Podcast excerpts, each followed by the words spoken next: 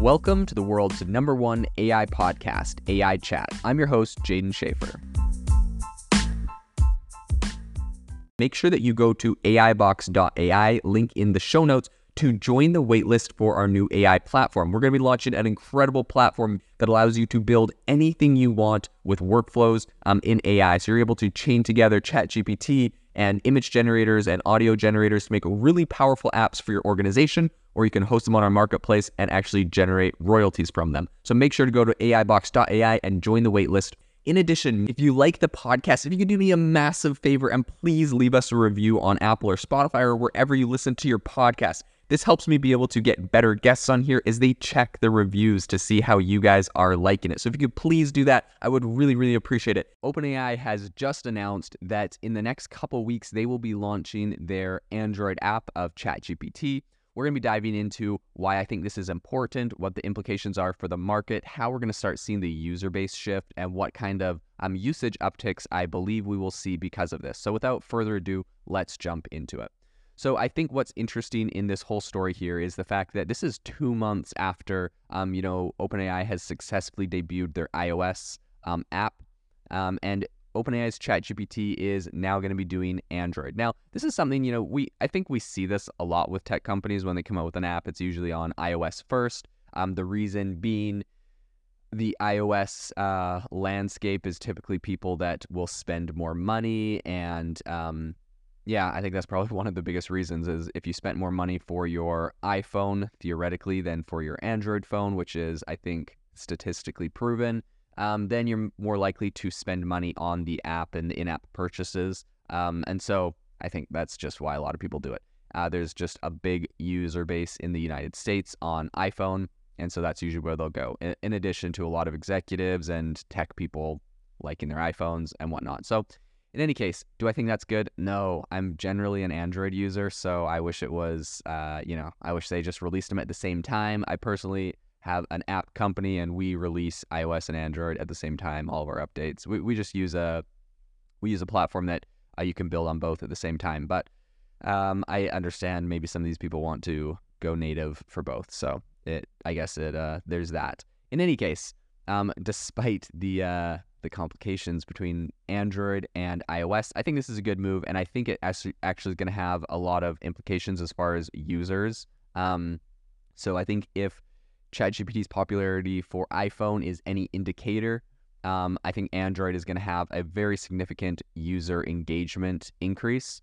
Um, I think while mobile users have been able to access ChatGPT and other OpenAI tools via the web browser for quite a while, um, I think that the distinct benefits of a dedicated app have essentially proved to be fairly significant. So, with over half a million downloads in the first week of the release of the iOS app, I think the impact of the application um, and having this kind of streamlined experience is pretty evident. I think the new ChatGPT app on Android is going to retain um, the core functionality of the iOS app. So, they're essentially going to be the same. And this is going to allow for some seamless syncing of conversations and user preferences across devices. If you have an iOS and a Android device and you have your account logged in on both, you're it's going to be, you know, the same experience. I think that's important for the brand and important overall. Um, so that's, you know, good to hear. Given the differences between the two mobile operating systems, some platform specific features might not actually transition from iOS to Android, right? So let's say you're getting rid of your iPhone and getting an Android so, for example, the June integration of Siri and shortcuts on iOS is not going to make it in the transition, although OpenAI plans to provide equivalent offerings for Android users, right? So you're going to be able to use OK Google or um, whatever your equivalent is on that as well. So OpenAI has indicated on Twitter that the Android app will be, quote, rolled out to users next week. Um, and that will be interesting to see when that happens. When they say rolled out, uh, I'm not sure if they have some sort of a slow roll or if that's just going to be an open acceptance for everyone, if that's going to be one week or kind of two weeks for everyone to be able to have this.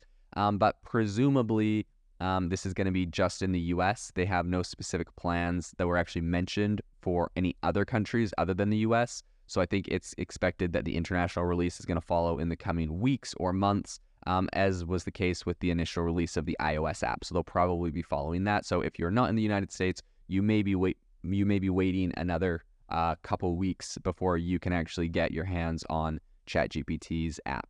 So, in light of the continuing growth and evolution of artificial intelligence, OpenAI's announcement of this new Android version of ChatGPT really aligns with the broader trend towards mobility and accessible and accessible AI.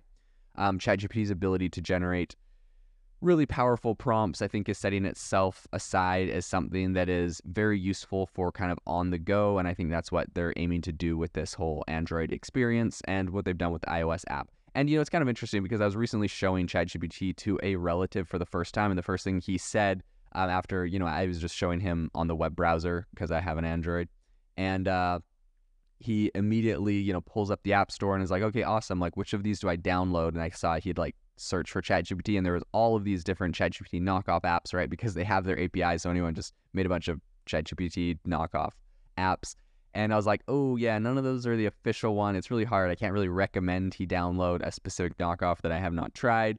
And uh, I think, honestly, for people like him and for a lot of different people that are not super techy, um, but want to use this, this is very useful for them. Um, I think this new application is going to be awesome. Um, I know iOS has had it for a while. I'll be really curious to see what happens when this launches, if it goes up the charts, uh, similar to the way it did for iOS. Um, but I think that this expansion kind of comes at a time when OpenAI has really kind of increased their focus on safety and transparency, um, with you know the potentials for misuses and for AI in spreading you know things that aren't true and whatnot. So I think OpenAI has really kind of committed to um, implementing more robust protective measures in the Android app, similar to those that are in the uh, iOS version. And I think that the timing of the Android launch really kind of coincides with some other major developments in the AI space with Google having the Bard chat bot and you know there's other new AI startups that are emerging. So I think ChatGPT and OpenAI at this point are really trying to make sure that they are the default, um, that they're in as wide uh, an area as possible, that they're in as, many places as possible, so they can really get the most users. Now, one other thing I do want to mention is when we're looking at Android um, and the Android app coming to market, especially you know if they're saying in like two weeks this thing may go international we know that internationally Android is the most popular device in the United States. iPhone is, you know, a popular device for a subset of people. I, I haven't looked at the uh, the data for a while. I'm not sure if it's still like 50-50 in the US or if iPhone is um, still taking the lead. I, I think it's something like 40% in the US have iPhone. Um, but in any case, obviously, those are more expensive devices and people that are willing to spend more money. So that's why it's usually developed for first. But in any case, um, regardless of the United States, I think when we're looking at the broader um, international community, a majority of devices internationally are Android. And I think, especially in very populous countries like India, where ChatGPT is very popular, you're right, they're very, very tech savvy. Having this new Android um, app, I think, is going to make some massive upticks and some massive usage metrics, which I think will be very, very interesting to follow. So I'll definitely keep you posted on that. And if we see a massive uptick in ChatGPT usage, in new user signups, um, because of this new Android app that is going to be rolling out soon. If you are looking for an innovative and creative community of people using ChatGPT, you need to join our ChatGPT creators community. I'll drop a link in the description to this podcast. We'd love to see you there where we share tips and tricks of what is working in ChatGPT. It's a lot easier than a podcast as you can see screenshots, you can share and comment on things that are currently working. So if this sounds interesting to you, check out the link in the comment. We'd love to have you in the community.